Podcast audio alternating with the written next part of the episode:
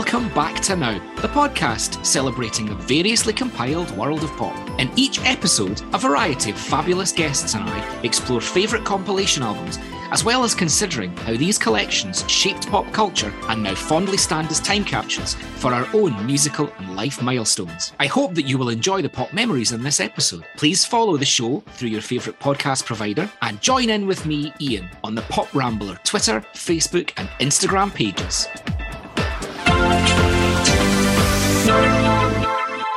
Joining me today is Lee Thompson. Lee started off as a mobile DJ in his teens before moving into Radio Top Shop in the northeast of England at the end of the 80s.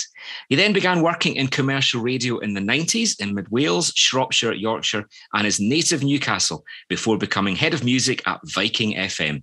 Lee moved down to London 20 years ago to become head of music at the Box TV music channel before spending 7 years at BT Vision, running their on-demand music service. Since then, Lee has worked in radio as a freelance producer and for the past 2 years has been producing Sounds of the 70s for Johnny Walker at Radio Two. He's also currently curating Mark Goodier's weekly chart show, which can be heard every Sunday across the Greatest Hits radio network. And if all that wasn't enough, Lee is also part of the team that runs the now 70s, 80s and 90s TV music channels that we so love. Lee, welcome back to Now. Hello, how are you? I am absolutely fine.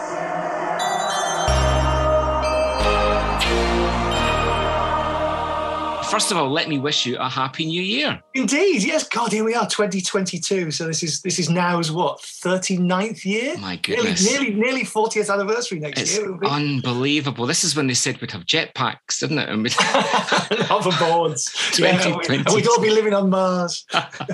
So welcome to the podcast. Thank you for having me. It's great. I mean, it's been good fun hearing some of my other kind of workmates and colleagues and things over the last few months. Johnny California and David Monero and stuff. Always good fun listening to them, actually, just to kind of get a handle on where they were in their lives and what sort of music they were into and stuff too. So yeah, always enjoy it. My earliest music memory, it's so funny. I attended a family funeral up in Newcastle just before Christmas. And one of the people that was there was my Aunt Lynn. And Auntie Lynn, who's kind of only about 11, 12 years older than me, but she used to babysit for me when I was sort of 3, 4 years old. I remember her, and funnily enough, she asked my wife at the funeral, she said, ask him what his first musical memory was. And it was her taking me to see the Aristocats in 1970. So I was 4 years old then at the cinema in Gateshead. And she then bought me the soundtrack album afterwards, which was in this beautiful kind of gatefold sleeve with all the words and the songs and everything inside, all that kind of thing. But I also remember as well on a Saturday night, she used to have a Saturday job in a hairdresser's, and her friend Maureen and her used to play on my grand's old radiogram round in the front room. They used to stack up the 7-inch singles. So we're talking about, you know, kind of maybe 10, 12 stacked on top of each other. It would be old kind of classic Motown. It would be things like Frida Payne's Band of Gold in there as well. I was hearing a lot of the stuff that, you know, kind of sort of from the mid to late 60s onwards. It was Lynn, really, my Auntie Lynn, who absolutely kind of got me into music. And then I was given a box of old singles, which had things like Apache by the Shadows, ML Ford and the Checkmates. Wow. What do you want to make those eyes at me for? All that kind of stuff. And that just became, oh, this is my record collection. I remember individually writing a number on the kind of spindle in the middle. So I had number 1 through to number 50. I had 50 singles, and that was it. That was the start of my kind of sort of record collecting and getting into music. And then kind of flash forward to my 9th birthday, I think it was, about 75. I remember getting a Ronco compilation, Dance, Sing or Anything. It started off with Rod Stewart and the Faces, You Can Make Me Dance, Sing or Anything, which is a brilliant record still to this day. 10 songs per side. I seem to remember over at Wigan's Chosen Few, Footsie was on there as well, big old Northern Soul song. But yeah, I was always kind of like singles and compilations. I was never really a big sort of album person. It was always about hits, what was in the chart, and being interested in the sort of, you know, the top 30, then the top 40 as it became, you know. My dad got a cassette player. I must have been about 10, so we're talking about 1976, and a friend of his had made a compilation of the hits of 1976 on this tape, and I just remember playing that over and over and over again. So that was my first, I remember really first being aware of the top 30 and what was in it and knowing all the songs in it in about 1976. So it's helped enormously, obviously, doing Johnny's program, because my knowledge of 70s music is I think I surprised Johnny some weeks when we were putting the show together that I know so many songs that kind of he thinks, how do you know these songs? It's kind of like, well, I grew up listening to them, you know, and just being aware of them all the time. So yeah, it's always been there since Lynn introduced me to kind of sort of music when I was 4 years old, really, to be honest with you. Do you find yourself now, I'm just interested, you know, you're talking about the Sounds of the 70s show. Do you find yourself when you're sequencing tracks, visualising them as singles, visualising them as compilation tracks? Oh, completely. Yeah. And Johnny, obviously, he picks what he wants to play on that show. I'll give him a kind of list of songs and say, you know, we haven't played this for a year, or we haven't played this at all on the program, or, you know, but Johnny's the guy who absolutely decides, you know, the shape and the sound of that program. His musical tastes are very, very much, you know, he loves his kind of sort of 70s West Coast, you know, your Eagles and your Laurel Canyon kind of people and that country sort of folk rock. Me, I'm very much coming from the stuff that Lynn was bringing me up on, really. So they're great 70s pop. You know, I love my glam, classic soul and disco. He left the UK in sort of 76. He was at Radio One right up until then, and he had a famous kind of dispute, falling out with the management because they wanted him to kind of, you know, play more Bay City Rollers and all that kind of thing that was in the chart at the time. So he went, well, I've had enough of this, I'm going off to America.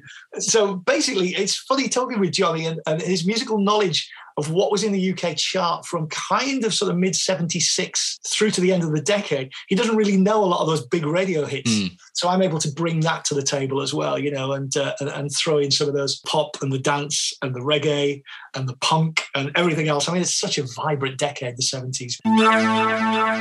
You were touching on compilations there. Did you ever buy any of the compilations that weren't the original artists? Oh, yeah. God, who was it? Was it the Hallmark or MFP or one of the labels that were putting out, you know, boshing these things out? And I remember one in about 1974, and Alvin Stardust's Red Dress was on there as well, which wasn't one of his big hits, but it was a top 10 single. And I just remember playing that, and something, my ear suddenly woke up to the fact that, hang on, that's not the original version. That's actually kind of nothing to do with the version that's in the chart. At that point, the cheap supermarket compilations used to be allowed in the chart with some semi-clad woman on the front playing croquet or whatever, you know. And that was the number one album. It kind of, you know, it beat Hunky Dory, or it beat, you know, kind of Joni Mitchell's Blue or whatever, or Carole King's Tapestry. The number one album was this dodgy cover versions album. So I guess, you know, compilations have always been part of my life, really.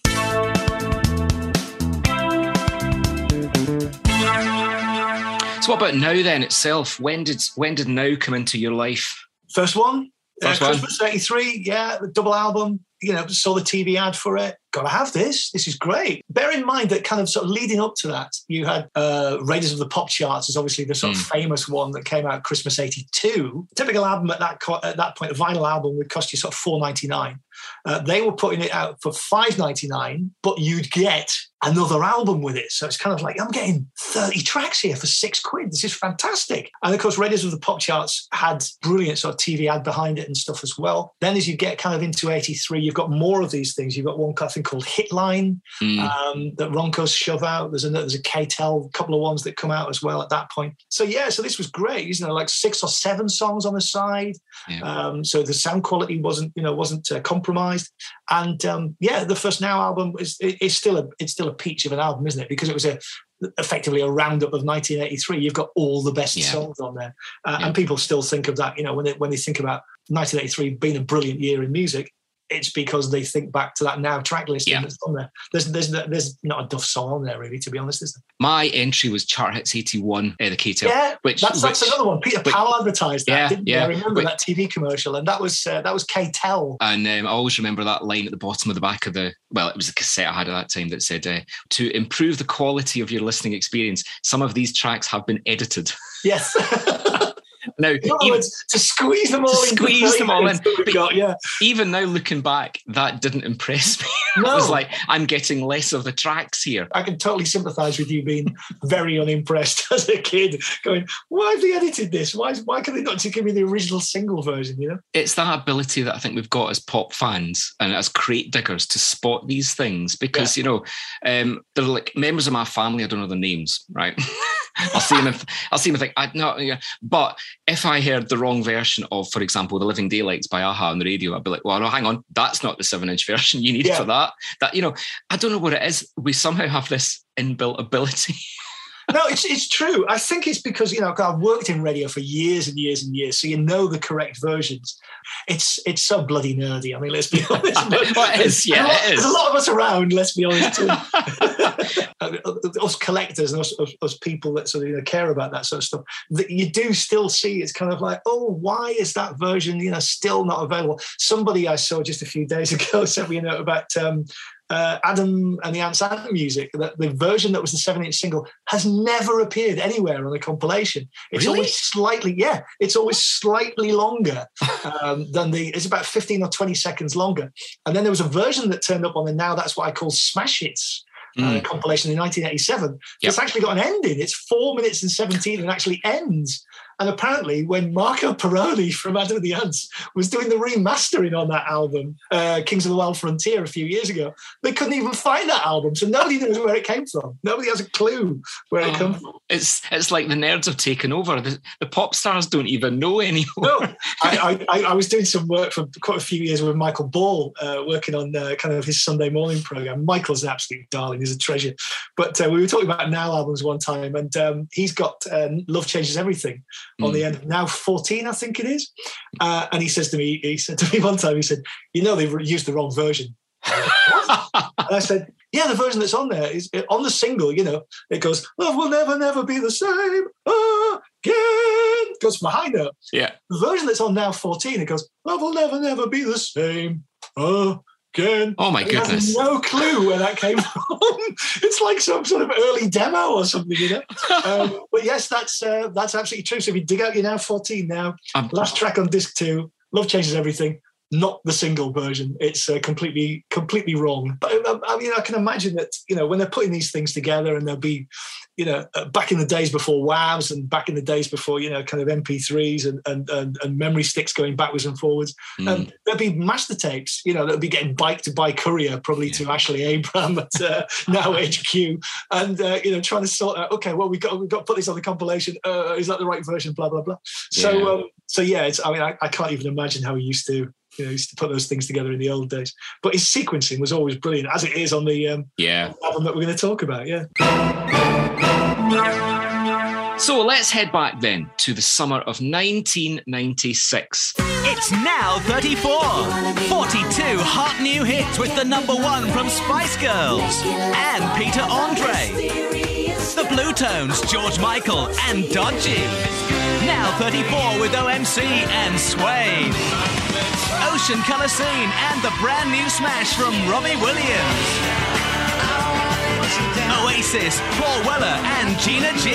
Now 34, that's what I call music. I picked Now 34. It's brilliant. I'll tell you what's so good about it. Aside from one song that we'll talk about kind of halfway through disc one in a minute, every single song on there is a top 15 hit. I remember having a conversation with Ashley Abram, who was putting these things together a few years ago.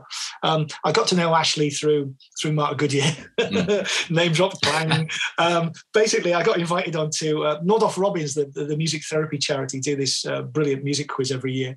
And I got invited when I started working at The Box in 2001, 2002. I got invited onto Mark's team, and they won kind of like every year for a couple of years, and then the year before they invited me, they came second. Ooh. So somebody along the line introduced me and Mark, and Mark and I just got on like a house on fire, and subsequently he had me on his team every single year, and we won for about the next 8 years continuously.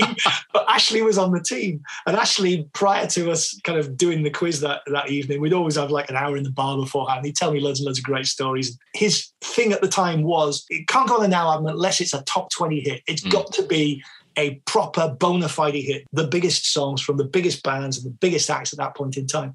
And it's very interesting that now 34, the week that it came out in August 96, have a look at the top 20 from that week in August 1996.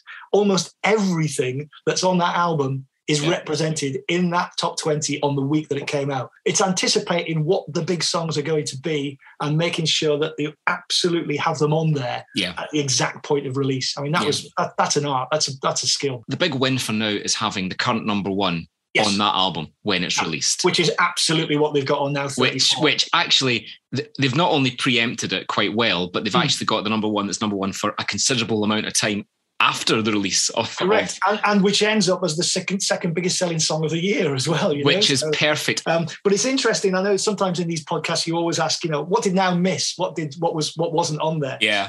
What wasn't on there were predominantly Sony releases, one of those being Killing Me Softly by Fugees, which had been the big song of the summer. Yeah. And the other one just prior to that, of course, was Three Lions, which again was a Sony track. Now at that point in time was Virgin and EMI with a little bit of Polygram kind of in there as well. And Ashley was basically tasked by EMI to make sure that you have everything that we've released in the last 3 months on that album, because this is our album. Why would you not want to put our songs on there? At that time, mid-90s, now we're absolutely ticking all the boxes across all the genres that needed to be spoken about. And we're going to come to those as we kind of work through. That's the joy of this album, I think. Yeah, you're absolutely right in this, because it's not just the pop that you associate with now. You've got obviously your Britpop was huge at this point in time, and that's represented. Dance music's represented. The big radio hits are represented as well. It's all there. It's a brilliant time capsule. I know Bob Stanley always goes on about how important these Now albums are as time capsules, in the same way that an episode of Top of the Pops from that month, you want to see the good and the bad, because it's a representative time capsule of what people are watching and listening to. This hits the nail spot on, really. Time to meet our studio guests, five girls who for years were knocking on the doors of recording studios. They're heading for the big time. They're called Spice Girls. I'm Melanie B. Melanie B. Melanie Brown. Hello, Mum. I'm Emma. That's Emma. Hi, I'm Victoria. Hello, I'm Victoria. Hello, I'm Geri. I'm Geri. I want to say hiya, I'm Melanie C. And they all want to say hi to their mum. Hi, Mum. If you want to be my lover. Let's go straight to compact disc one. I mean, where do you start with this? Where do you begin? So many stories. I had just started at Viking in Hull, which was a great little station. And I started there in kind of April that year. I was getting paid the most I've ever been paid in my life, which was about 15 grand for doing the early breakfast show. So they had me on between 5 and 7. EMAP had just bought out all the Yorkshire radio stations. So they bought Hallam in Sheffield, they bought Ayr in Leeds, they had Viking. And Viking was a bit of a minnow, it's kind of like not really kind of cared about it. So we were able to just get away with murder, really, to be honest with you. We were getting like every visiting pop star kind of would come into Viking, would literally rock up in a transit van, or they'd rock up in a 4x4, or they'd rock up in a tour bus. We once had the bloody NSYNC tour bus in the Viking car park on the marina in Hull. It's like Justin Timberlake in Viking. It was extraordinary at the end of the 90s. But anyway, these five sort of whirling dervishes piled into the studio one day, 4 or 5 weeks ahead of release. Basically, they were just you just thought, is anybody done any media training with these people? Because it's just an absolute mess. They're talking over each other, they're shouting, blah, blah, blah, blah, blah. Anyway, the interview was done for the evening show for Wannabe. And one of our guys, who I shall name, because I've told this story many times, he doesn't mind. He's a top bloke, a guy called Steve Jordan, who now works for BBC in the Midlands. So the girls, they've done the interview, girls are walking out the door, they're in the car park, and Steve turns to me and he goes, well, that's the last time we'll see those girls. And it's kind of like, because it's kind of like, is this really kind of what is going to be a hit? The extraordinary thing about that record, and speaking to people from Virgin about a year afterwards, they said to me, you do realise that Wannabe was never expected to be the big song. It was always supposed to be just the breakthrough that established the girls. We think we get a top 5 hit out of it. It's a nice, quirky little pop record, but we know that Say You'll Be There is going to be the number one And then we know we've got this big song at Christmas called Two Become One that we think will properly establish them in people's minds.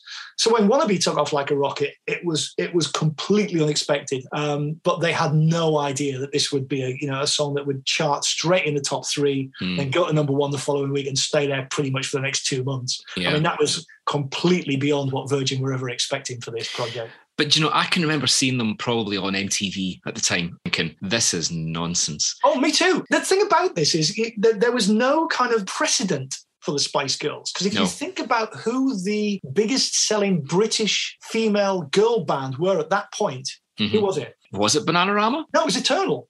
So that was kind of like, that was our benchmark for what a kind of girl group should be, This was pure pop. This was absolutely, this was playground nursery rhyme pop like we've never heard before, kind of, So of course somebody in their 20s and 30s it wasn't a bit cynical about it, yeah. It certainly wasn't for me. But equally, you look back now, that kind of beauty of time as you look back and go, right, there's the blueprint for the rest of the decade and beyond. Yeah, I would argue for the last 25 years, I mean, people still refer back to the Spice Girls. And the interesting thing about the Spice Girls is, we were deeply cynical at the time, and we were, thinking this is throwaway. This is not going to last. The interesting thing about that is you now have your people like your Dua Lipas and your Grace from Clean Bandit, et cetera, and a lot of the kind of American stars that are in their sort of 20s will now tell you that they grew up listening to the Spice Girls and that whole girl power thing that we were so cynical about at the time. Girl power marketing message. Has really stuck. The Little Mix Girls will say the same kind of thing. They were the blueprint for every successful, dominant, assertive kind of sort of female performer that then followed for the next couple of decades. There's no question. More than 25 years ago, it's astonishing. Really. And you look at the chart facts. I mean, it's just astounding. So between July '96 through to November 2000, 10 single releases, 9 number ones, 1 number two. The only one that stopped getting to number one was Stop. Yeah, exactly. But, chart facts like that, you just cannot argue with. I think that, that run of first three singles, in retrospect, Wannabe is a brilliant pop song, of course. Yeah. Oh, it is. So I would argue Say You'll Be There is even better. And I would argue that You Two Become One was their absolute creative peak. I mean, that is an astonishing record on any level. It's just brilliantly produced, immaculately played, and a brilliant Christmas number one as well, of course. Track two, we have Robbie Williams, who was obviously part of the biggest boy band of the decade, Take That.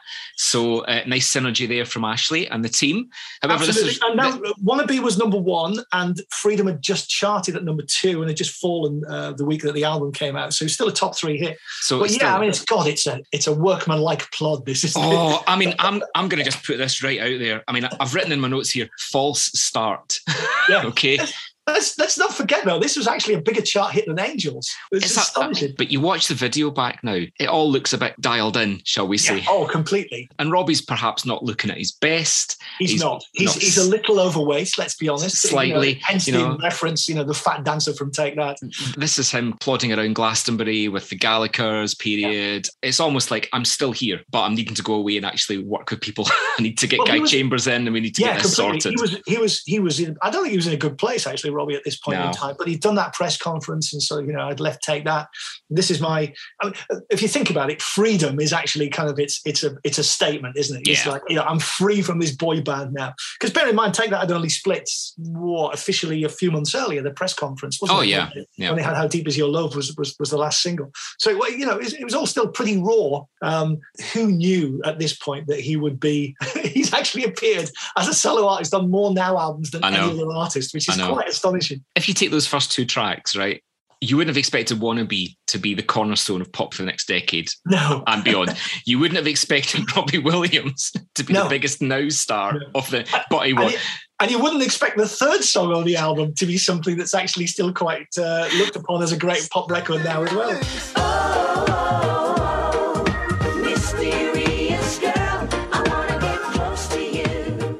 Time around up here, it's a top three hit. Of course, when he went into the jungle a few years later and Chris Moyles got behind it, it went to number one, which is quite astonishing. But at this point, Mysterious Girl had been in the chart for 3 months. It was still in the top 20 at this point. So a huge record.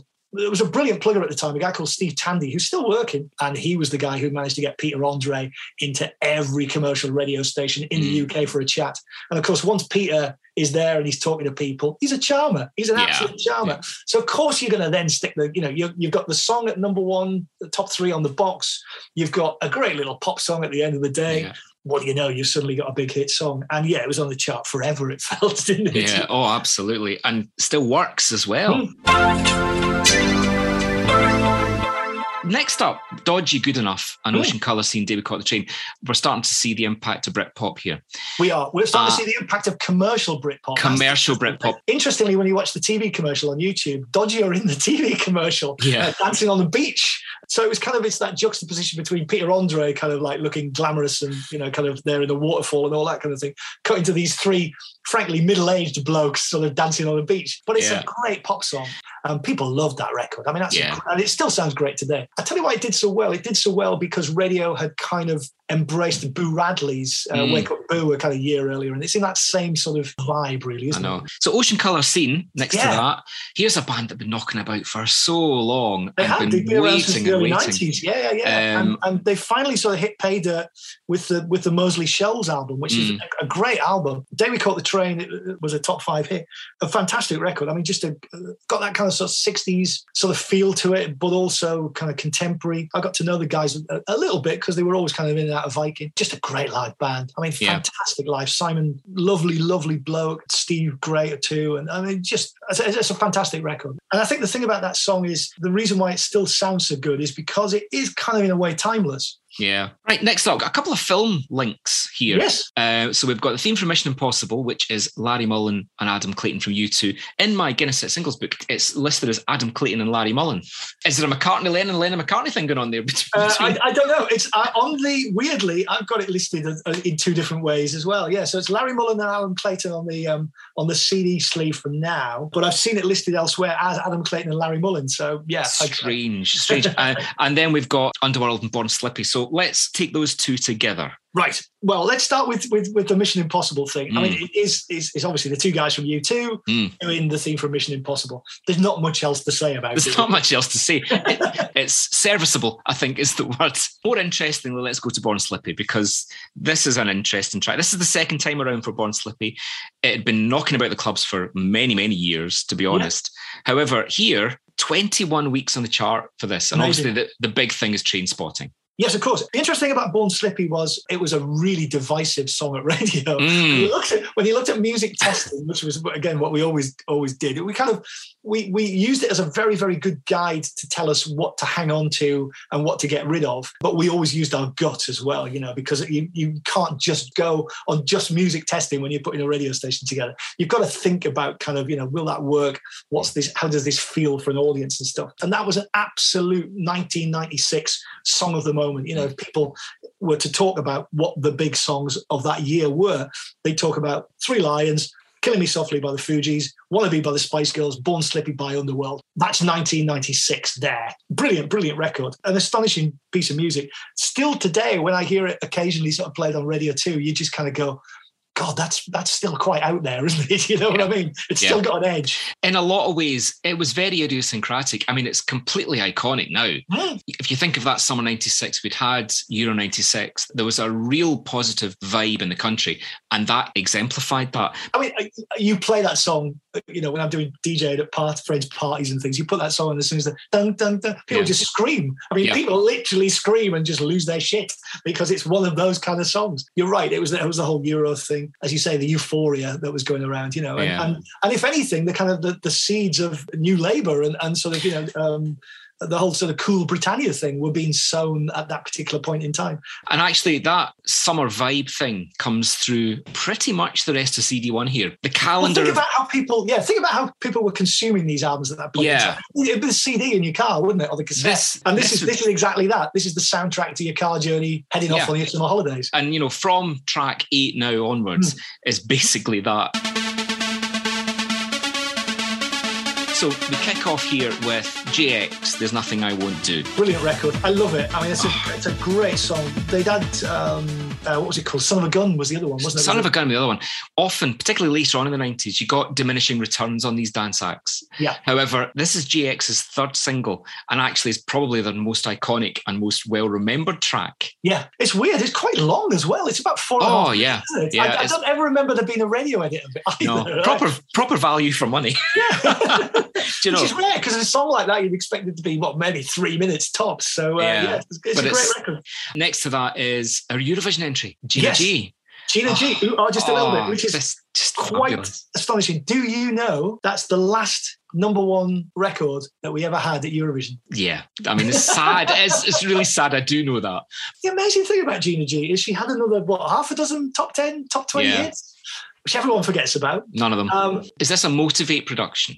Is this... it was, yes, it was. Yeah. Right. Yeah. So straight away, that was that big dance sound. And let's face it, it is a proper banging pop track in every sense of the word. Yeah, and really again, I mean, if you were to think back about the great British Eurovision entries over the last however many hundred years you want to talk about, it's one that sticks out as a great record. You know, only came eighth at Eurovision. I know. Which is, again, is astonishing. And certainly a vast improvement on Love City Groove, I'm going to say. I quite like Love City Groove. It's all right. But certainly an improvement on what would kind of come afterwards, which is weird because we kind of sort of went off the boil a little bit, I think, as we kind of went into the 90s. But there were still huge records. Imani, Where Are You? Do you remember that? Yeah, that's right, yeah. And Precious, Say It Again, which was, Jenny Frost was in that, wasn't she? Yeah, that's right, yeah. The kind of Seeds of Atomic Kitten and stuff. But Gina G is, I think, I would say, one of the best ones of the last 25 years. Yeah, and it was almost this, let's abandon everything and just go for it with pure pop, and it worked. Can you, without looking at your notes, can you remember any of our other hits? Fresh was one of them, I remember. Do you know what? I'm not even going to pretend I know. Absolutely none. Neither do I. This is where we say in the podcast, and she's still working on her new album, Gina G. Brilliant. This is an interesting Britpop dance crossover thing, Blurred. Piano Man, which again had been knocking about as white labels in the clubs for quite a while. Big crossover hit, sampling Girls and Boys by Blur. It does everything. Yeah. Well, exactly what you've said there. That's what it does. It samples Girls and Boys by Blur. It's a kind of like an Italo piano house version of that. Was it a re-song or did they actually take Damon's original vocals? It sounds to me like it was the original vocal on that track. It had been a bootleg, first of all, knocking about. Somebody had obviously taken it to Food Records and said, are we going to license this? I would imagine at that point, Blur probably were saying, yeah, just go for it, you know. Because this is not going to impact on our lives one way or the other. No, it was on FFRR, interestingly enough. So that would be Pete Tongs running FFRR. Pete Tongs, yeah. So we've then got Live and Joy. And Don't Another Stop Moving. Yeah. Absolutely, completely different vocalist to the person who sang on Dreamer. I know. It's just, I hadn't heard it for a while when I went back and listened to this album. It stuck more than I thought it would. Yeah, that's a good record. And again, I remember us playing it to death at Viking. Is it Louise Nerding at this point? It's not Louise Redknapp. No. Here's a top stat for you. You love this. Go on. She had more solo top 20 hits after she left Eternal than Eternal had. I know. and again, that was the kind of breakaway that probably shouldn't have worked, but did. But as I said before, Eternal, prior to the Spice Girls coming along, were the biggest girl band in Britain. They'd sold 1.5 million copies of their first album. Big number 5 hit. I don't know if it was her biggest hit, but it's probably her most memorable, I would wager. Wasn't her awful cover of Stuck in the Middle with You slightly bigger? I think I got to number 4. There was quite a lot of cover versions. You could see them all scratching their heads going, should we do Average White Band? You know, Radio loved cover versions of familiar. I know. It's the equivalent of John Lewis right now. It's the same thing. It is, you know, it's kind of radio going, okay, we need something that's current and contemporary, but is a throwback to the past. Yeah. And it's advertisers going, okay, we need something that's current and contemporary and a bit wistful, but it's a throwback to the past.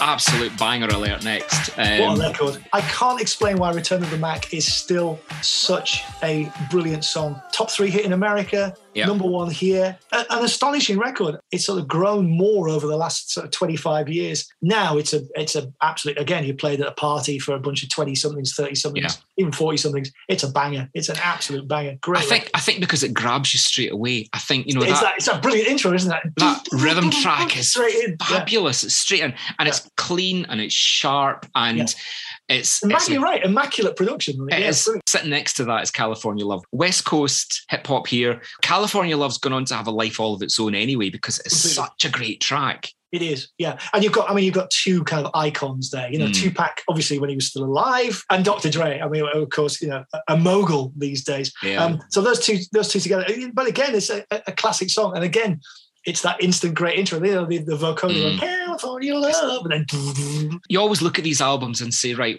which of these tracks 20 odd years later still stand the test of time across generations? You wouldn't have thought at the time it would be this. No, it wouldn't. You'd be looking across maybe some of those more established acts on CD2 and saying, oh, well, obviously they're going to be. But actually, this track by Tupac and Dr. Dre, still any generation from teens right up would say absolute banger. It's an iconic. It is completely iconic. Brilliant record.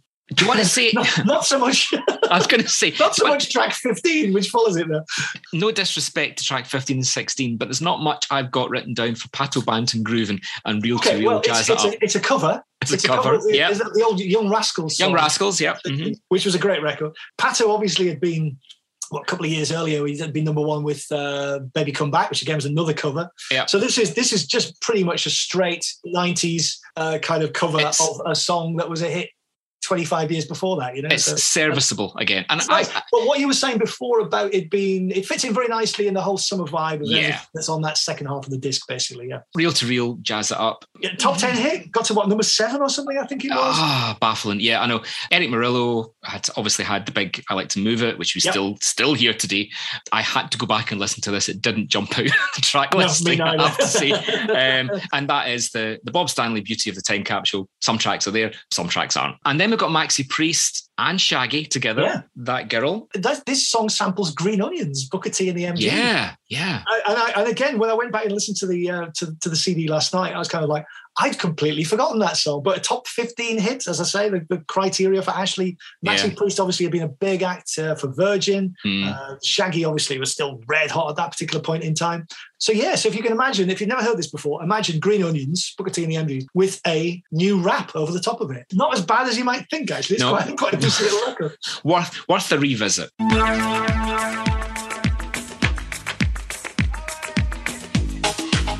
Track 18. If you say to the listeners of this podcast, it's the Macarena, people go, hooray, it's one of the biggest hits of all time. Del Mar. What? Los Del Mar. Hang on. Not Los Del Rio? Yeah. Tell a story. So, Macarena, Los Del Rio, number 2 on the chart that the week that the album came out. Wannabe Spice Girls, number 1. Robbie Williams, we've talked about, number 3. Stuck in the Middle there, Macarena, Los Del Rio. Ashley Abraham confessed to me a few years ago they couldn't license the original. They simply couldn't license it. So what do you do when the biggest song of the summer is so obviously this Macarena thing that's been around for 4 or 5 weeks? There's another version that we could get. So that's what they did. They licensed this version, which weirdly was a big hit in France, was a big hit in Canada, which is where it originated from. From what I can gather, the story on this is quite vague, but you probably know more about this than I do. This version was then the one that the Bayside Boys, who remixed the version that became the hit 96 version, based that remix on. Yes. Is that right? Yeah. That's incredible. That's an incredible story in itself. Amazing. It is. Amazing. So basically, to put that back in a 70s analogy, this is the Top of the Pops covers album version influencing what T-Rex then do to remix 20th Century Boy. That's brilliant. It's just fabulous. As the chart figures say, Los Del Mar, 43. Del Rio, number 2, US million seller. VH1 voted the song the greatest one-hit wonder of all time in 2002. Now, pop quiz question. Now got another track wrong on Now 47. It was a similar story, two versions of the same song. They got the wrong one. It might have been licensing. Do you know what it was? So, 47, what year was that? Tell me what that was. That would have been... Don't tell me what the track was, just tell me what the year was. 2000. They got the wrong version of a song. Don't tell me. I'm just going to have to look. I'm going to get the track listing up and then see if I can guess what it was. Oh, yes. You've got it. It would be exactly the same reason, I would suspect. This would be Ashley not being able to get Who Let the Dogs Out. It is one of those rare, and actually, when you hear the story, it makes sense. And it's that. But then again, I suppose at that point, could you have predicted that the Los Del Rio version would be such a big hit? No. I mean, could you imagine it was, this the fact that people still talk and reference, you know, we had somebody, was it Greg Wise on Strictly a few months ago doing the Macarena? But yes, I mean, it's still, you know, you put that song at the party and again, it's the intro, isn't it? I know what this is. I'm going to head for the dance floor.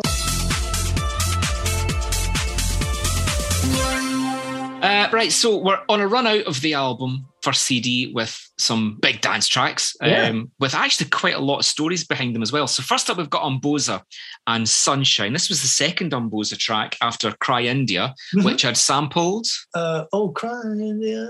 Oh, tell me. Can't think. That sampled All Night Long by Lionel Richie. Oh, of course it did, yes. There's the tambalitas at the morning. Right. Yeah. So that was proper banger.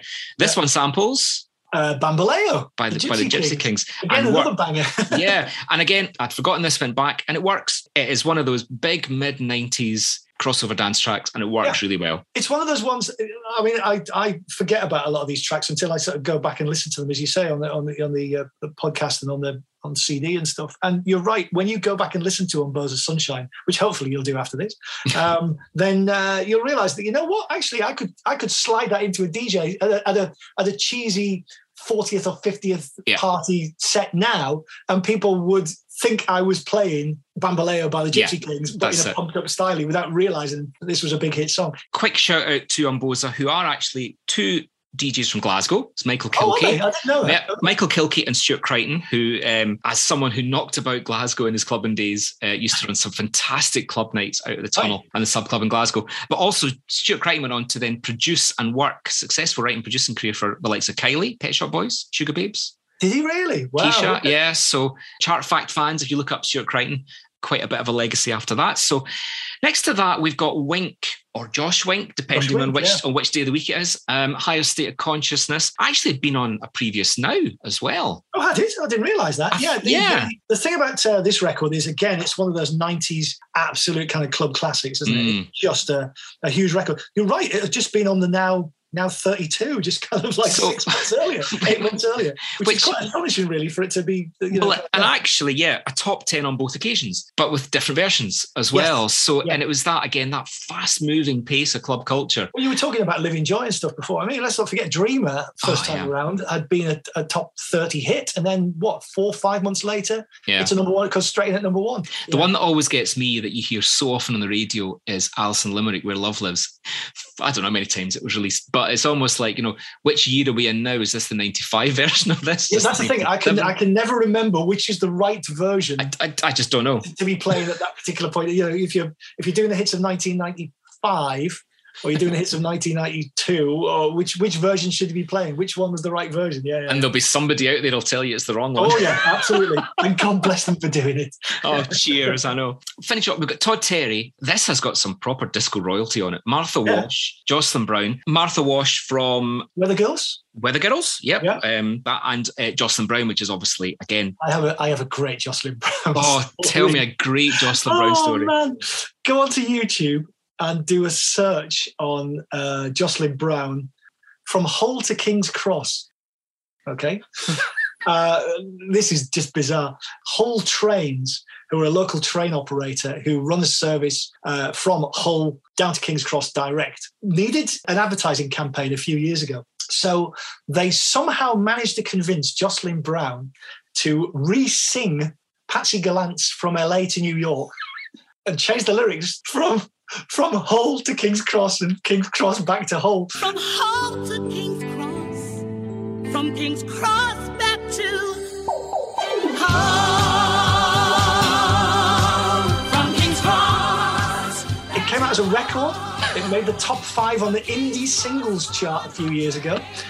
And someone's put a montage video to it of all these funny images from Hull, and it's on YouTube. Have a look at it. You can't quite believe that somebody, as you say, of kind of that sort of stature in terms of her voice and in that kind of, you know, her career. It's a gem. It's on YouTube. It really came out as a single. It's not fake. It's genuine. It's hilarious. That's actually made my day. Amazing. Oh, my goodness. And, of course, this is Jocelyn Brown, who was like the cornerstone vocalist of Salsoul Records. Yeah, yeah. Obviously, sung on the original version, the original music version of Keep On Jumping. Yes, indeed. Anyway, as we were, back to track 22. It's a classic. He wrote this song because there was a spate of accidents that were happening at the time of people that were driving back from clubs. He needed to have something that club DJs could play at the end of the night that was still a great dance record, but effectively would kind of help people calm down. The melody on Children by Robert Miles is just so beautiful. The production's fantastic. It's a brilliant record. I mean, it was in the chart for months, wasn't it? It was actually one of the biggest hits of the year. I mean, it was the ninth best-selling song of 1996, official chart company. I mean, it should have been a number one. Let's be honest, chart-wise. It off number one. It was number two behind Oasis and Take That. So you had Don't Go Back in Anger, and then How Deep Is Your Love. Now, they both went in at number one.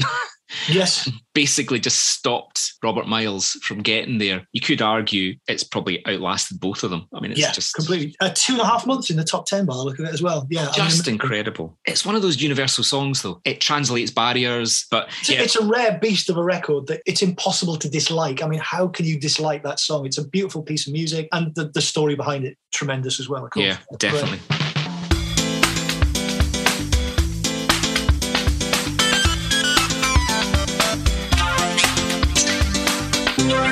And so let's go to compact disc two. George Michael, Jesus to a Child. Yeah, number one months earlier, though. I mean, this would be number one in January. I mean, chronologically, this should have been Fast Love. George's album had been number one a few times sort of during the year, the older album. Beautiful song. I think one of his kind of underrated, one of his underrated gems, really. It goes back to that now tradition as well of having a big song start aside. Yeah, really important. I mean, you know, again, I remember Ashley and various other compilers always telling me that, you know, when people are in a supermarket, which they're not anymore buying CDs, but it used to be, what do? You look at the first 5 songs on disc one. Your eye would then glance to the last 5 songs on disc two, but your eye would sort of gravitate towards the start of the second disc. If you run this entire sequence of 42 songs back to back, Jesus to a Child would effectively follow off the back of Children by Robert Miles, which again flows really, really well. You know? It does, it does. And that was the beauty of how these albums were sequenced. George Michael, Jesus to a Child, is followed by Wonderwall by Oasis, which you wouldn't think would fit. When you hear the two of them played back to back, George ends and then Wonderwall comes in with a dun, dun. It works, yeah. We've got a run here. We've got these three, and again, in inverted commas, Britpop-related artists. We've got Oasis, Blue Tones, and Paul Weller. Ashley Abram could quite easily have sequenced a whole run of indie-style tracks as a huge chunk, because there's more come up on this CD as well. There are, kind of later on, but a very different kind of tone to them. Yeah. And I think that's why they're kind of split, if you like. So as you say, you've got Jesus to a Child by George Michael. Then you've got Wonderwall by Oasis, which had been a hit, of course, back in 95. Don't Look Back in Anger, which was the single after Wonderwall, had already been on the previous now. Yeah, I know. I was just going to say Nebworth was happening. Yeah, that's exactly it. You know, Nebworth was happening, and Wonderwall had been missed in the sequencing of now previously. Yeah, it makes total sense. And again, as I say, it's fitting in between Jesus to a Child and Wonderwall, and then Slight Return by the Blue Tones. Radio loves those kind of songs, and they're the ones that then kind of get played for decades and decades afterwards. Now we go back to the charts of this week. Paul Weller was a brand new entry at number 5. You could see a gap. Here's a Paul Weller chart fact for you. Yeah? Go on then. No Paul Weller chart single, bar one, has ever spent more than 4 weeks in the top 40. Which one? Right, is it a solo Paul Weller song? Yes, that's what I'm saying. Yes. Yeah, so right, got you. Yeah. Right. So aside from the Jammers, aside from the Style Council, only one Paul Weller top 40 song has spent more than 3 weeks inside the top 40. Right, okay, I'm going to go for the obvious one. You Do Something to Me. That's the one. Yeah. Oh, yes. Great. Well done. Every other Paul Weller song across his entire solo career has never spent more than 3 weeks inside the top 40. And this one was only in there for 2. And actually, that number 5 was his highest chart position to date. Yeah, which is astonishing. He has never had a song higher on the chart than Peacock's Suit, which is amazing. Think, well, You Do Something to Me must have been, or Wildwood must have been, I know, or whatever. No, and I went back and listened to it. It's a pretty decent track. And it's, I think, competent Weller, isn't it? It's serviceable. We then go to an American, and actually, do you know what? There's not been a huge American presence on this album to this point. Is there any American? Oh, I guess kind of reel-to-reel American. Yeah, Martha Wash, Todd Terry, Josh. Tupac, but it's not, you know... There's not a lot, though, is there? You're right. There's not a lot. Mostly British, yeah. Which again, kind of plays to that strength of the UK record industry at this point. I mean, it was a very, very strong time.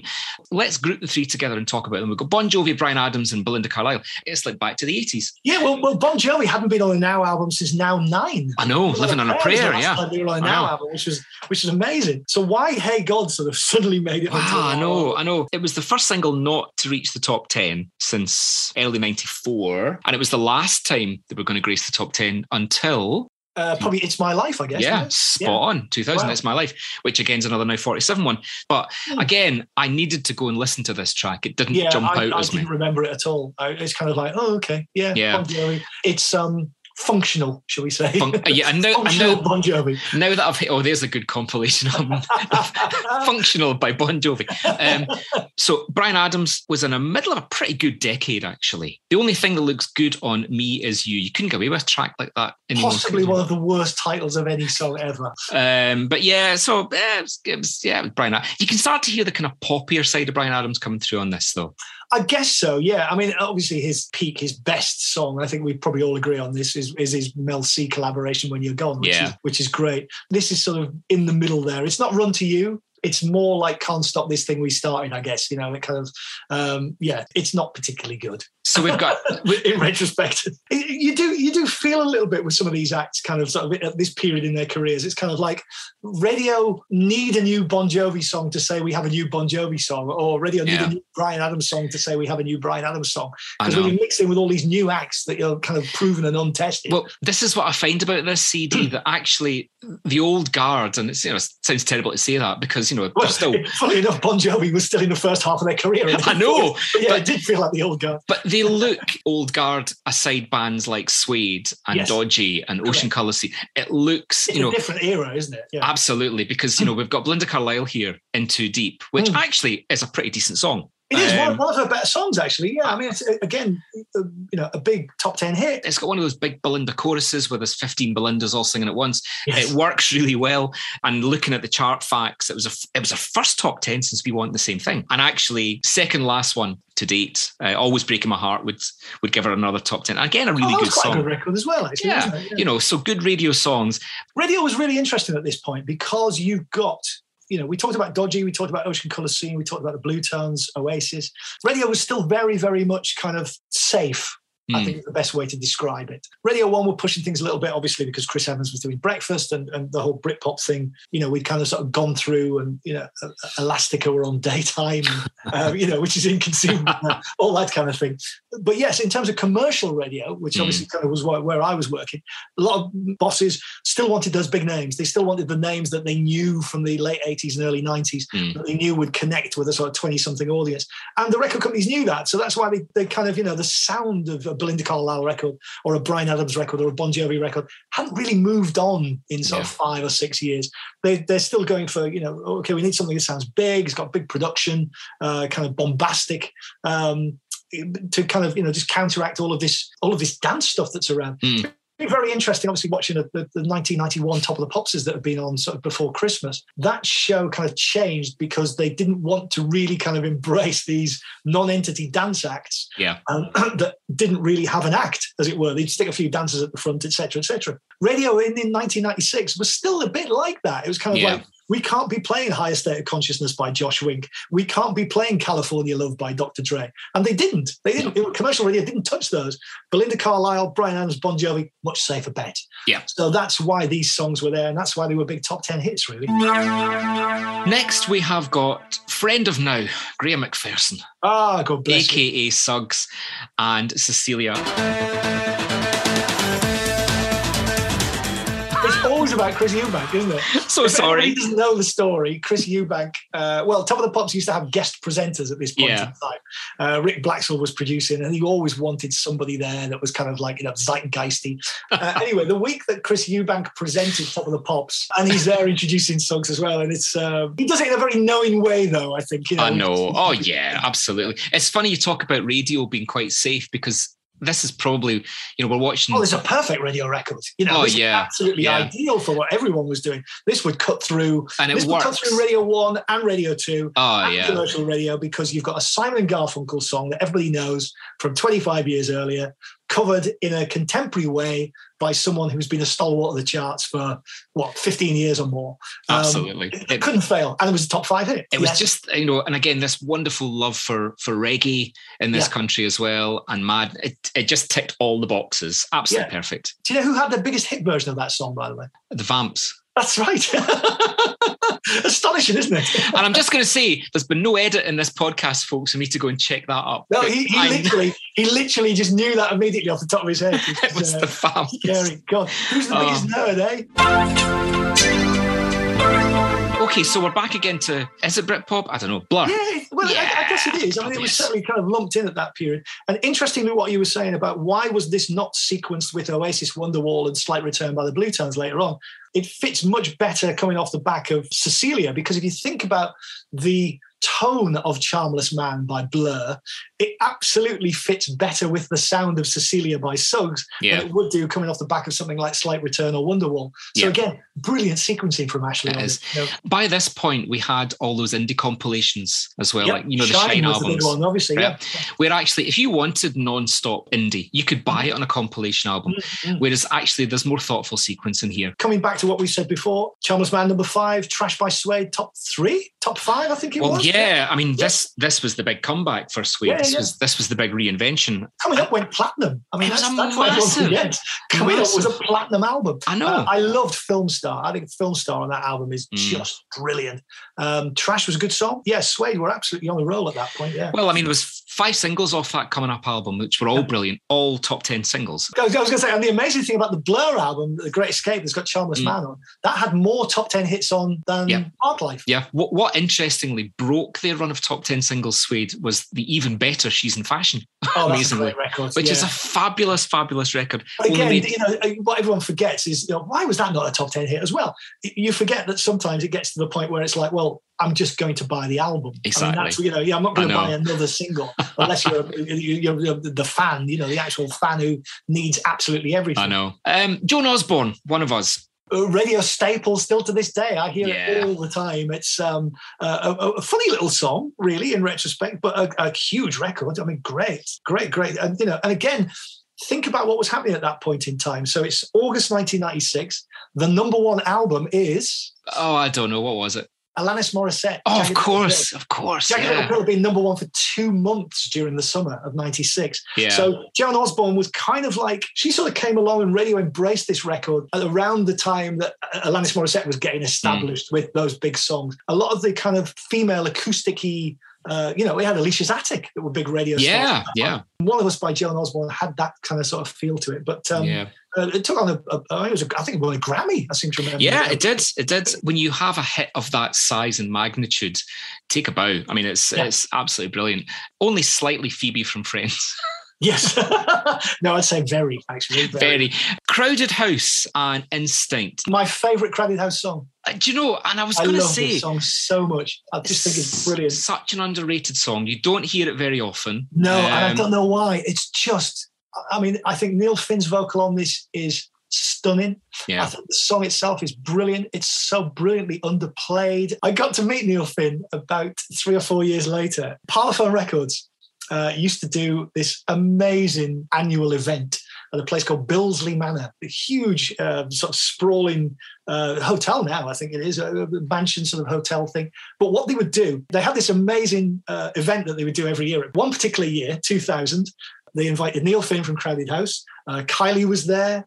Damon Albarn was there, all sorts. And they put on like a casino room. But what they would also do is they would play you everything that they were going to plug you over the next sort of 3 months or whatever. So it was your first taste of, you know, hearing these things. We'd have a lovely dinner and everyone would get shit-faced and we'd all go to the bar kind of that evening. Anyway, I got to meet Neil Finn and he is one of the nicest people I have ever met in the music industry. He's brilliant. And I said to him, I'm a fan. Anyway, we were drunk in the bar kind of after the main event and Neil's got his acoustic guitar and he said, what should we sing? And I just went, I'll tell you actually, something that had just been in the chart at that point in time was Backstreet Boys, I Want It That Way. So it must have been like late 99 or early 2000. So there's me sat on the bar still, Neil Finn sat next to me with his acoustic guitar singing, pissed up, I Want It That Way by the Backstreet Boys. Probably one of the greatest highlights of my life still to this day. Oh, that's fabulous. I'm a huge fan of Crowded House and Neil Finn generally. Instinct is just, if you've not heard it for a long time or it's not familiar to you, go back and listen to it. It's just phenomenal. Great record. Next to that, we've got the Lighthouse Family, Ocean Drive. Again, one of those songs you forget just how big Lighthouse Family were. I remember, huge. Like I say, I was at Viking. I remember seeing the Lighthouse Family at Hull Arena. They walked on stage, did this great set. I remember Tundi and Paul getting to the encore, and just before they did Lifted, they went, "Ladies and gentlemen, please stand for the national anthem." And that's how Lifted was. Lifted was huge at that point in time. You know, the chart stats are unbelievable for this. I mean, Ocean Drive, the album, was 6 times platinum by the end of 1997. That's nuts, isn't it? 6 times platinum. That's unbelievable. That's 1.8 million. 1.8 million in the UK alone, 154 weeks on the chart. I mean, is this the beginning of the next phase of pop, though, coming through as well? You could argue here that the kind of Britpop thing is starting to kind of dry up slightly. People are starting to move off a wee bit. Acts like the Lighthouse Family are starting to kind of look towards the end of the decade and how pop is going to be changing and I suppose consumed slightly differently as well. Yeah, well, I think what happened was dance music was there and carried on as it always does, but Britpop kind of burnt itself out. Once you get into sort of 96, 97, Britpop changes. Britpop becomes the Verve, Urban Hymns. Britpop becomes Travis kind of towards the end of the decade. And subsequently, radio don't really kind of embrace it as much. Yeah. Yes, they do with the Verve, certainly, but also, you know, Princess Diana died and everyone went, well, that's the end of kind of sort of Britpop, you know, that's the end of the cool Britannia sort of thing, and everybody kind of moved on after that. So you're right. I mean, in a way, people just, they went safe again. That's kind of like how, as you say, how everything evolved as we get into kind of the rest of the decade, really, yeah. Okay, so we're back with Tina Turner on Silent Wings. Decent enough little record, it's all right. Yeah, it was produced by Trevor Horn, so credit there. Sting's on there as well, I think. Sting's on there, backing vocals, and it was the second single from the Wildest Dreams LP. Functional. It's functional. It's just functional. It is, to be honest. A familiar name. Yeah. So now, next up to that is a track I'd completely forgotten about. And I really enjoyed everything about The Girl and Wrong. So Missing obviously had been huge. I mean, on a global level at the end of 95 into 96. A very good track. How do you describe it? It's got those elements of Missing in there, but kind of darker perhaps even. I don't know. I think what makes a track like this stand out is just the high quality songwriting from Benoit and Tracy Thorn, because it's just such... If this song had existed in a previous Everything But The Girl version, it would have been maybe more acoustic, but the sharpness would still have been there. The fact that it's produced by Todd Terry and it's given that mix doesn't actually mask the fact it's a brilliant song. No, it's very, very good. And again, if you've not heard that, go and revisit, either on Spotify or on your original CD. Or on the original CD. Or even your vinyl album. This was still available on vinyl, this now. Yeah, album. It was. It's the second last album on vinyl, apparently. Exactly. So, and if you fancy a copy, go onto eBay and see the prices, folks. Oh, how much? Oh, for any of the 30s up to 35, you're talking hundreds if you can. Really? I mean, it's nonsense. And let's be honest, the sound quality is not great on there, folks. So you thought 35 quid for a new album in HMV was a lot. Yeah, just go on eBay and try and buy some of these. Okay, so we've got a wonderful pairing here. OMC and OMD. And it was a deliberate thing, Ashley told me once. Yeah, absolutely cynical ploy to get those two shoehorned together. OMC, How Bizarre, followed by OMD, Walking on the Milky Way. How Bizarre is a funny little record, isn't it? I mean, it is. The biggest selling song from New Zealand of all time. See, I love a chart fact like that. That's just brilliant. That's fantastic. And, it was all about his Atara Millionaires Club. Atara is a really kind of poor, deprived area of New Zealand. So the Atara Millionaires Club was kind of like a joke almost. Yeah. You know what I mean? In other words, there would never be any millionaires that would ever come from Atara. But he became a millionaire, this guy, Paul Fumana Lawrence or something, wasn't it? And it's got a lovely summer vibe to it. OMC followed by OMD, brilliant. But Walking on the Milky Way is actually quite a decent little song in retrospect, isn't it? So this was your Andy McCluskey kind of solo version of it, while Paul Hunt Humphries was on a break. Yes, indeed, yeah. And wasn't there a story about when Paul saw him doing selling on the Seven Seas on top of the property, and his head in the hands, and just went, "Oh God, no!" I know. So he wasn't particularly happy with what Andy was doing at this point. No, I mean, this is a great song. I really enjoyed hearing it again, and I think looking back on kind of some of the stats, Andy McCluskey got quite annoyed at the chart stats for this because it didn't do particularly well. It was actually number 17, which is pretty decent going. But it works on a lot of levels because actually listening back to it, you can hear that indie sound to it. I mean, it is, you know, you could imagine Oasis singing this. Yeah, completely. It's got that kind of anthemic sound to it. It's got that lovely kind of classical feel to it that, you know, Andy McCluskey throws in quite often as well. Yeah, you can imagine the frustration. He was quoted actually back in 2001 saying that this basically, he abandoned pop after this, you know, because he thought, well, if that's the best I can do and that's how it's being received, I need to go and do something else. And he did. He did Atomic Kitten. I will try to find 3 Scouse Girls that I can throw these pop songs at. So thanks for that, record buying public. If you'd put Walking in the Milky Way at number 1, it may have continued, but never mind. Yeah. Again, chart fact fans, good one here. The B-side is called Matthew Street. Oh, okay. Which is the home of the Cavern, is that right? Which is the home of the Cavern, or where Eric's club was, where OMD first got their first gig as well. And it was co-written with Carol Bartos from Kraftwerk. Oh, wow. If you want a more 80s electropop thing going on there. Yeah, that's like circle, you know, because full circle, isn't it? Really? So much in there. Great, great song. Space, Female of the Species. Brilliant. It's still, to this day, I love that song so much. I mean, it's been used... Obviously, it was in the first episode of Cold Feet, which I think a lot of people kind of remember its use there. Yeah, I mean, what a record. One of the songs that when it comes along, you just think, I've not heard anything like this before. This is absolutely brilliant. And Space had a load of hits. This was not one of their biggest hits. Their biggest hit was Avenging Angels, I believe. But this didn't even make the top 10, but it's the one song that you still hear on 90s radio stations and your Virgins and all that kind of thing today. Again, bunch of Scousers, though. So following on nicely from OMD and following in between the song that's next after that. And to Cast and Walk Away as well. Yeah.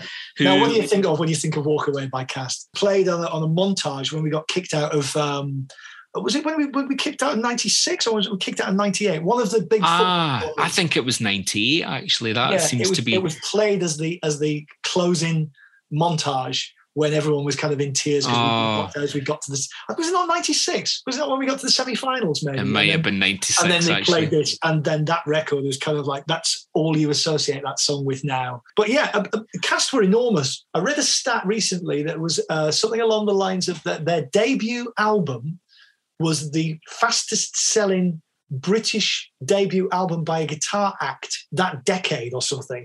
You think, that can't be right, surely. Or it was Polydor's biggest selling album of the last 10 years or something like that. Cast were amazing. I mean, John obviously had been in the Lars. Yeah. John Power and There She Goes, you think of, must have been a number 1 record or a top 5 hit. Number 13, I think, was there. There She Goes. So then Cast come along, his sort of spin-off band. 7, 8, 9 top 10 hits. And it's outlasted a lot of those Britpop numbers. It really has. I can't think of the last time I heard it, though. No. Which is a shame, because it's lovely. It's really nice. And let's finish off CD2 with Boyzone. Coming home now. Yeah, was this... I barely remember this. Was this a big hit? This got to number 4, which must have caused panic. Right, okay. At the record company. They hadn't had the first number 1 yet. The first number 1 was coming, which was Words. That would have been Words, yeah. But only number 4. Up to this point, they'd been kind of in and around the charts. But 16 top 10s between December 94 and December 99. So basically everything they released before they split was a top 10 hit. Absolutely. That's nuts. I mean, that's quite a strike rate, isn't it? Well, if you kind of take that with the first track of CD1, Spice Girls, you know, between them, that's a lot of chart success, to be honest, you know. Yeah. But yeah, so Coming Home Now, it's not very memorable. It's functional, isn't it?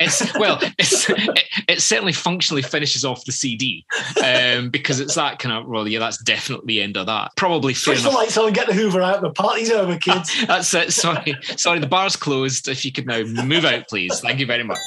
And that brings us to the end of Now 34. Well, that was quite a journey, wasn't it? It was. What would have been the standout tracks then? What would be the standout tracks now? Well, the standout tracks then would probably be the songs that were in the chart, I guess. So you're talking about Wannabe, you're talking about Mysterious Girl. Yeah, I mean, those would be the big ones, obviously, which kind of kick off the first disc. I think the standout tracks now would be Wonderwall. I would say probably Born Slippy would be a standout track as well. I mean, we touched on Tupac and Dr. Dre, California Love, but certainly Return of the Max. I mean, if you're talking about the three songs that will still get played now, that will still have any kind of sort of impact and take you right back to that period, late 95, early 96. Wonderwall, Born Slippy, Return of the Mac, Wannabe. You're there, really. I mean, that's it, isn't it? What about missing tracks? Well, this is interesting because obviously we've touched on the fact that, you know, Virgin EMI, it was a Virgin EMI Polygram marketing exercise. That's what Now brand was. So when Ashley and the team were putting this album together, they would be able to get all of that stuff very, very easily. And then it's like, okay, what else do we need to get that's in the charts or going to be in the charts when this album comes out to make it the definitive album of that period? Almost like a kind of a reference, taking you back, as we've done over the last, you know, however long, to August 1996. Killing Me Softly by the Fugees was in the top 10, not on the album. The Crossroads, Bone Thugs and Harmony, Nas, If I Ruled the World. So basically, anything that was kind of Sony, and earlier in the summer, you'd had Three Lions, which again was a Sony song. So anything that kind of came under that Sony umbrella was sort of almost off limits, really. But yeah, it's the big American acts and Three Lions that are not on there. And they're the only things that are kind of sort of missing. And also, Jagged Little Pill by Alanis Morissette was the biggest album at that point in time. Canadian act, but again, going through an American label, coming through Maverick, wasn't it? Madonna's Maverick, label. Madonna, famously, not happy with Now. A Now album stopped one of her albums getting to number one in 1989, so she then went, right, I'm having nothing to do with Now. So there's no Alanis Morissette, even though she had the biggest album of the summer. But there's not much missing. I mean, you look at the top 20 from the week that Now album came out. Spice Girls, Robbie, Paul Weller, Dodgy, OMC, Underworld, Peter Andre, Suede, Josh Wink, OMD, all in the top 20 and all on the album in the week that the album came out, which is amazing, really. So, And looking back now then, how well does this stand as a time capsule of summer 96? As we've said, if you look at the tracks that are absolutely kind of that period, that take you right back there to what you were doing. As a time capsule, it's brilliant. What you said, I think, earlier, it kind of encapsulates what was going on in the chart. So you've got a little bit of that new sort of optimistic pop that's in there. You've got a few of the old timers that are still you know, desperate to cling on to in the face of all of this new subversive dance and Britpop that's around. You've got all of the great kind of summer dance anthems that are on there as well, from, you know, one-off artists or artists that had one or two sort of tracks as a representation of what was going on in pop and what was going on in music at that point in time. It's great. I can't believe it's more than 25 years ago now, really. That's the astonishing thing.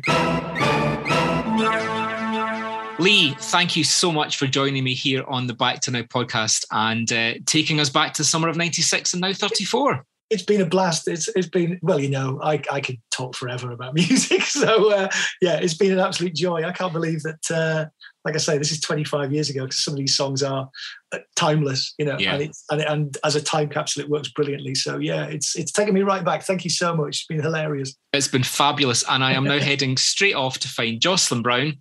And from Hull to King's Cross. Lee, thank you so much. My pleasure. Thank you.